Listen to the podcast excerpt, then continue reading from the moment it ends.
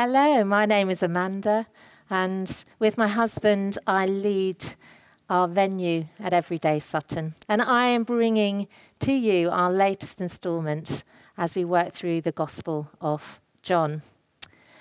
I had the privilege of being allowed access to the forecourt of Buckingham Palace to see the changing of the guard. And this was because I had a letter giving me authority to pass through the gates um, um, signed by somebody who worked there at the time. Now, this did not give me access anywhere else. It was an immense privilege, but I, I couldn't walk in um, to the palace. I certainly couldn't walk in to the throne room. Um, but um, thinking about somebody like Prince William, he has full access to the throne room, um, to the ear of his father, the king, um, to even those much more um, private areas of the palace. And I want to talk about John's Gospel today and how we have access to the Father. And we're um, reading the passage today from John 16, um, verses 16 to 33. What I'm going to do is read the whole lot to you and unpack it a little bit as we go. And then I want to concentrate on one particular area that Jesus um, repeats three times in this discourse. Uh, they've um, had the Last Supper. He's spoken to um, the disciples in the upper room. And now he's walking through the streets on the way to Gethsemane, on the way to being betrayed. And um, we are kind of picking things up in verse 16. Jesus went on to say, In a little while you will see me no more, and then after a little while you will see me. And he's warning the disciples, and he's been warning them all through his three years with them that he's going to die on the cross and then he's going to be resurrected. And he's trying to make things clear to them. And at this, some of the disciples said to one another, What does he mean by saying, In a little while you will see me no more, and then after a little while you will see me?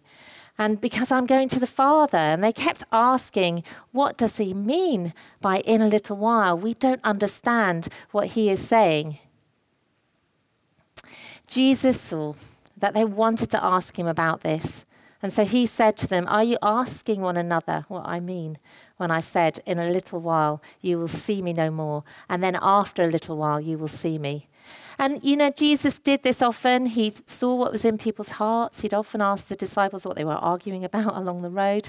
And he cared about their lack of comprehension and their, their wish to understand. And, you know, this is why we love to ask questions about our faith. We love to ask questions about the Bible. This is why we run Alpha courses. It is good and right to use our critical thinking, to use every part of us to try and understand um, this wonderful faith that we have. And so, moving on, very truly, I tell you, you will weep and mourn while the world rejoices. And Simon um, really helped us think about the world um, last week, that it was the people who were in opposition to Jesus, to God's kingdom. And he says, You will grieve, but your grief will turn to joy. He knows that they will grieve and feel at such loss um, when he dies at the hands of the religious leaders and the Romans, and um, that they will mourn. And he said, A woman giving birth to a child has pain because her time has come. This is true. But when her baby is born, she forgets the anguish because of her joy that a child is born into the world. This is also true, a great joy. So, with you, now is your time of grief, but I will see you again, and you will rejoice, and no one will take away your joy. And what Jesus was saying is that they would feel the loss for a little while but he would come back. He would become alive again. And he was telling them that their grief would be for a short time. In that day, you will no longer ask me, saying anything. Sorry, you will no longer ask me anything. Very truly, I tell you, my Father will give you whatever you ask in my name. Until now, you have not asked for anything in my name. Ask, and you will receive, and your joy will be complete. Though I've been speaking figuratively, a time is coming when I will no longer use this kind of language, but will tell you plainly about my Father. In that day, you will ask in my name. I'm not saying that I will ask the Father on your behalf. No, the Father Himself loves you because you have loved me and have believed that I came from God. I came from the Father and entered the world. Now I am leaving the world and going back to the Father. This is the set of verses that I'm going to come back to because Jesus repeats this phrase ask anything, ask anything in my name, and it will be given you. Ask the Father in my name, and it will be given you. So we'll come back to that. Moving on, then Jesus' disciples said, Now you are speaking clearly and without figures of speech. This is like their eureka moment. They're finally getting it. Now we can see that you know all things and that you do not even need to have anyone ask you questions. This makes us believe that you came from God. Some of the commentators see this as a bit patronizing. And, and actually, Jesus' reply is both humorous and tender. Do you now believe? Jesus replied. And then so tender because he knows their weakness and their frailty. A time is coming, and in fact has come, when you will be scattered, each to your own home. He has warned Judas of his betrayal, Peter of his denial, and now he warns the rest of the disciples that they will all run away, all of them, when he's arrested in the garden. You will leave me all alone, yet I am not alone, for my Father is with me. Jesus puts his trust in the presence of his Father. I have told you these things so that in me you may have peace. And again, he, he repeats this during this beautiful discourse in the upper room and in the streets on the last night um, before his betrayal and his arrest. He keeps telling them that they will have peace. In the world, you will have trouble because they're his followers and they are going to follow his way in his kingdom. But take heart, I have overcome the world and Jesus' death and resurrection and ascension to the Father means that his kingdom has come and will be ever advancing. I'm going to go back um, to that very first um, that that passage, and um, it's back to verses 23 to 27. And um, different versions, they'll say, I tell you truly, very truly, um, truly, truly, uh, if you go right back to the um, King James Authorized Version, verily, verily. And it actually means in the original Greek that um, John wrote in, uh, and actually he was translating from Aramaic, which Jesus was speaking, which was same word in Hebrew, amen, amen. And we normally say amen at the end of a prayer or maybe a great declaration, amen. Jesus, again and again through John, begins an important statement by saying, Amen, Amen. And we see he does it twice in this passage, um, but also right throughout John. When, when you see, very truly I tell you, it's actually originally written as Amen, Amen. And what he's saying is, I tell you already this is true. We put Amen at the end saying, May it be so. May this be true. And Jesus says, Amen, Amen, at the beginning of something that's really important because he's putting his credibility on it. He's telling us already this is true.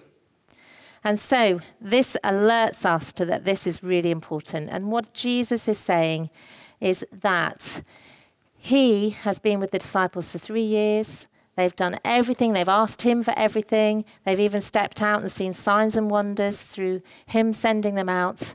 Um, but now he's telling them something new. And this is the radical thing about John's gospel absolutely radical. All throughout John's Gospel, Jesus refers to God as Father.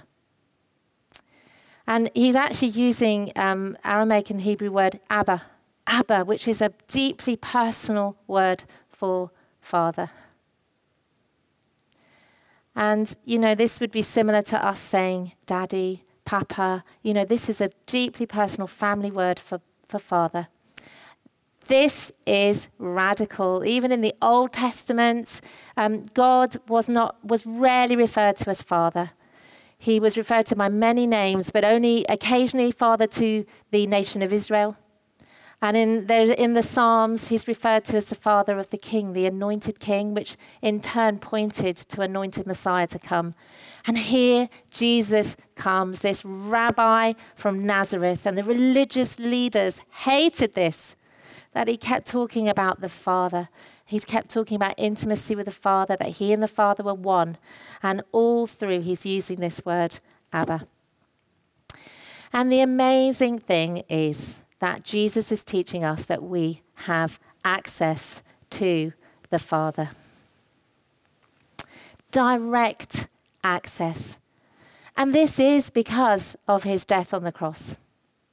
That great exchange where our separation from a holy God because of our wrongdoing, our sin, we have no way to come in, we have no access to come in, no authority, but Jesus took our sin upon him and died on the cross, knowing that that separation between a, him and a holy God and his resurrection shows that it was enough. His sacrifice, his the penalty that he took for us is enough. And through his body, through his death, his resurrection, we have access. Hebrews 4. Let us then approach God's throne of grace with confidence, so that we may receive mercy and find grace to help us in our time of need. Hebrews 10 19. Therefore, brothers and sisters, since we have confidence to enter the most holy place by the blood of Jesus, by a new and living way opened for us through the curtain that is his body, and since we have a great priest over the house of God, Jesus' ascension, he is reigning with the Father now. He continues to be a high priest for us, a high priest forever. Let us draw near to God with a sincere heart and with full assurance that faith brings, having our hearts sprinkled to cleanse us from a guilty conscience and having our bodies washed with pure water. Romans 8, verse 1 Therefore, there is now no condemnation for those who are in Christ Jesus. We have free access, not just to the forecourt, just inside the gates. Through Jesus' blood shed for us, his body broken for us when we believe and have faith in Him, we have full access to the Father. This is radical. And I want you to go away knowing that you have access to the Father. You know, I actually probably spent the first half of my Christian life, and it was just because of the way we were, you know, I was taught, um, I, you know, was taught to approach God. I was taught to, um, you know, and I had a beautiful friendship with Jesus. I would walk along talking to him on my way to school. I'm an external processor, so I might as well just tell Jesus everything that's on my heart. But it was only probably in the second half as an adult that I started learning what it means to approach God as Father and to enjoy praying to Him as Father. And it's actually the Holy Spirit who helps that.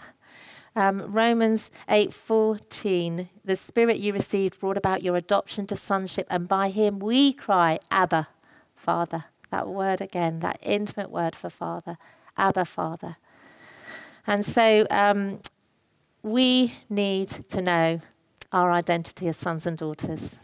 It's beautiful. It's what Jesus has done, and it's what the Holy Spirit brings out in us as we have faith in Jesus, faith in his work on the cross, that he brings us right in to the Father. And, and we pray from a place of identity, and it doesn't change. It doesn't change. You know, if my kids messed up and I had to, you know, bring correction, or talk to them, that nothing changed their identity as my sons. Nothing changed my love for them. And this is the same with us. We can come confidently to the throne of grace.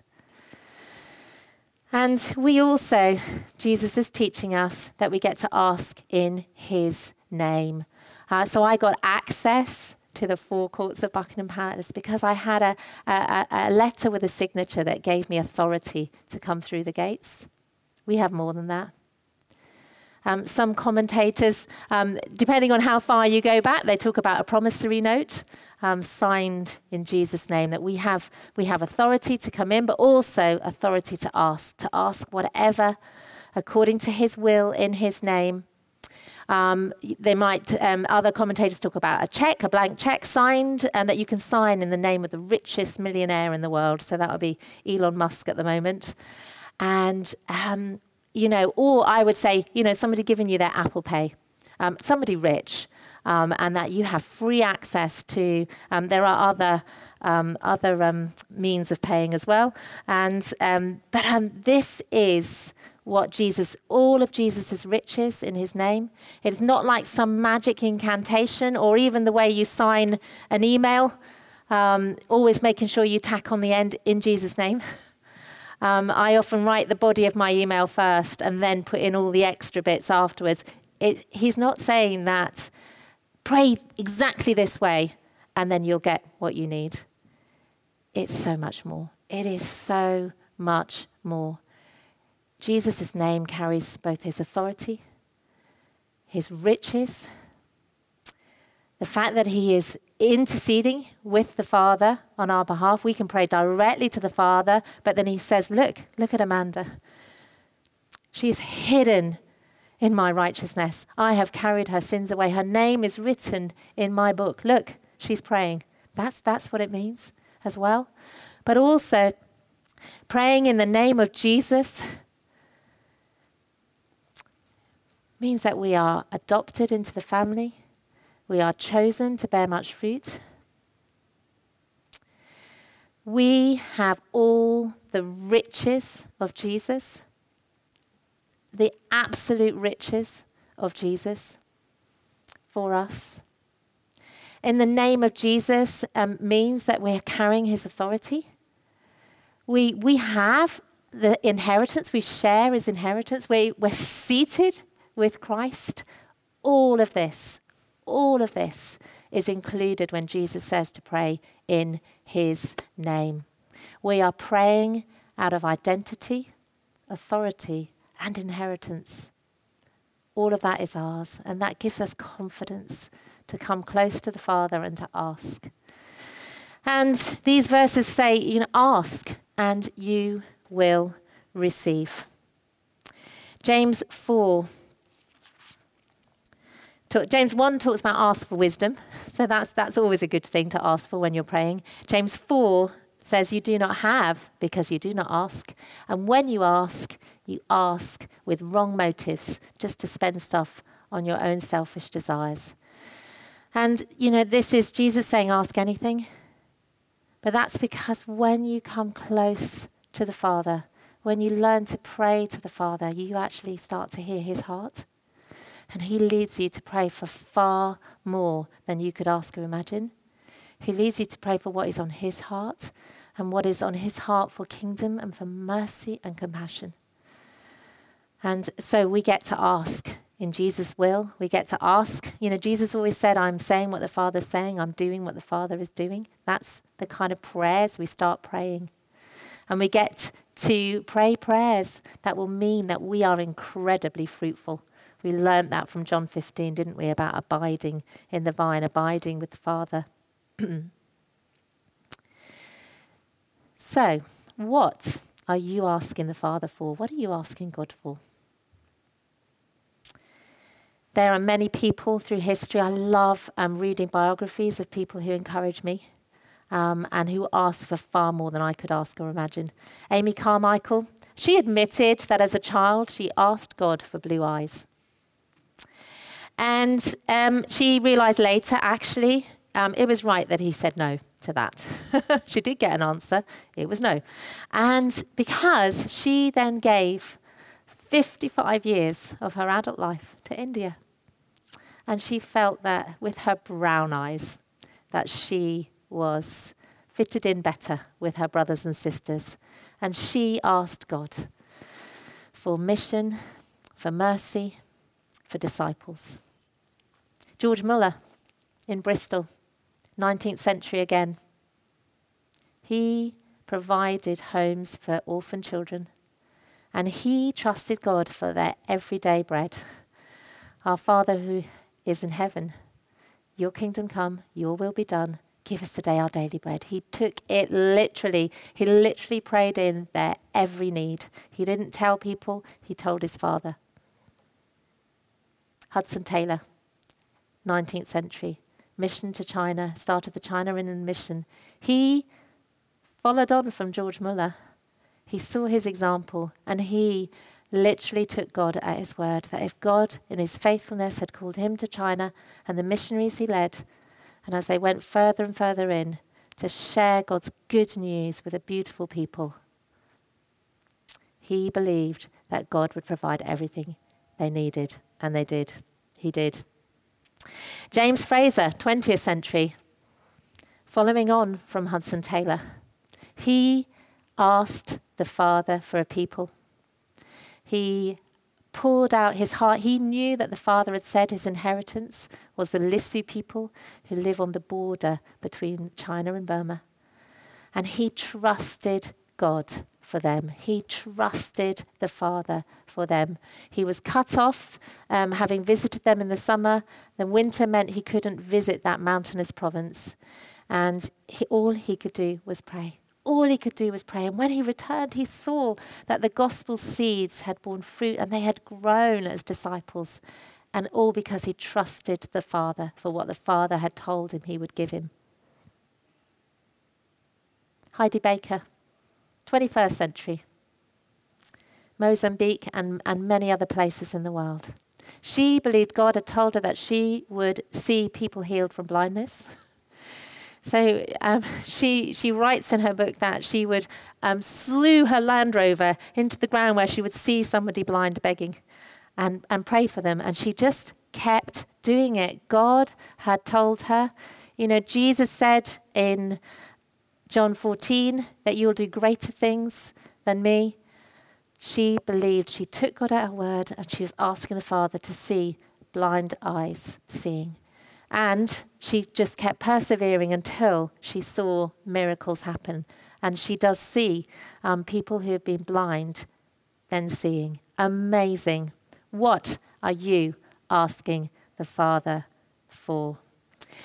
When my boys were younger, I remember them saying one day, uh, Does God even answer prayer? And I was like astounded, you know, well, of course he does. And then I thought about what do we pray? And the kind of things we were praying was, Dear God, please can I have a nice day today? Can I have a lovely day today? And actually, how can you measure? How can you measure that? How can you measure prayers like that, which are kind of bland? And so we made a decision as a family to pray for things that only God could provide for. And the first encouragement he gave us was that as we finished praying that we would go on this journey of seeing God answer prayer, uh, we couldn't find the remote control for the TV. And we were stuck on a very boring TV channel. Very boring. And we couldn't get off that TV channel. And so we prayed Father, please show us where the TV remote control is. And I was sitting on the floor and I just put my hand down a sofa nobody usually sat on and pulled it out straight away. Um, what an answer for sons. what an answer for boys. Um, we got off that boring TV channel.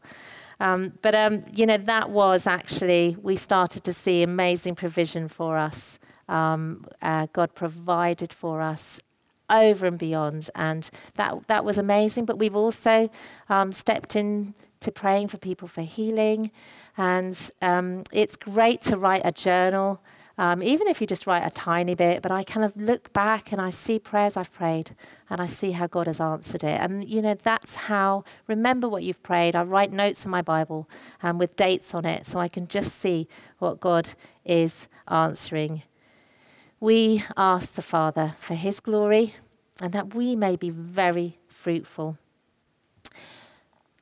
I would say, if I was going to tell you what I have been asking God for, this is over a couple of decades.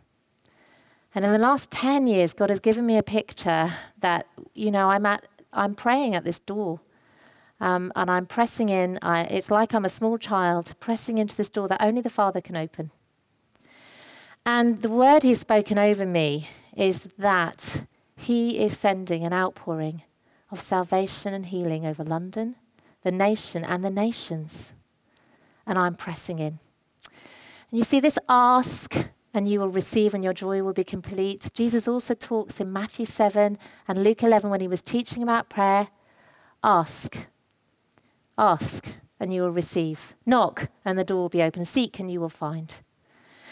And the Greek he uses there is, is a, an imperative command. It's, it isn't just something you do once. It's ask and keep on asking, knock and keep on knocking, seek and keep on seeking. And I don't know about you, but I have had prayers that I haven't seen answered yet. And it's like I'm, I'm pressing in at this door and I haven't seen it opened yet. And for some of you, that can lead to disappointment. Hope deferred makes the heart sick. Some, and that can lead to anger. It is okay. This is why we pray to a Father who loves us. It is okay to tell him how you are feeling about the delay.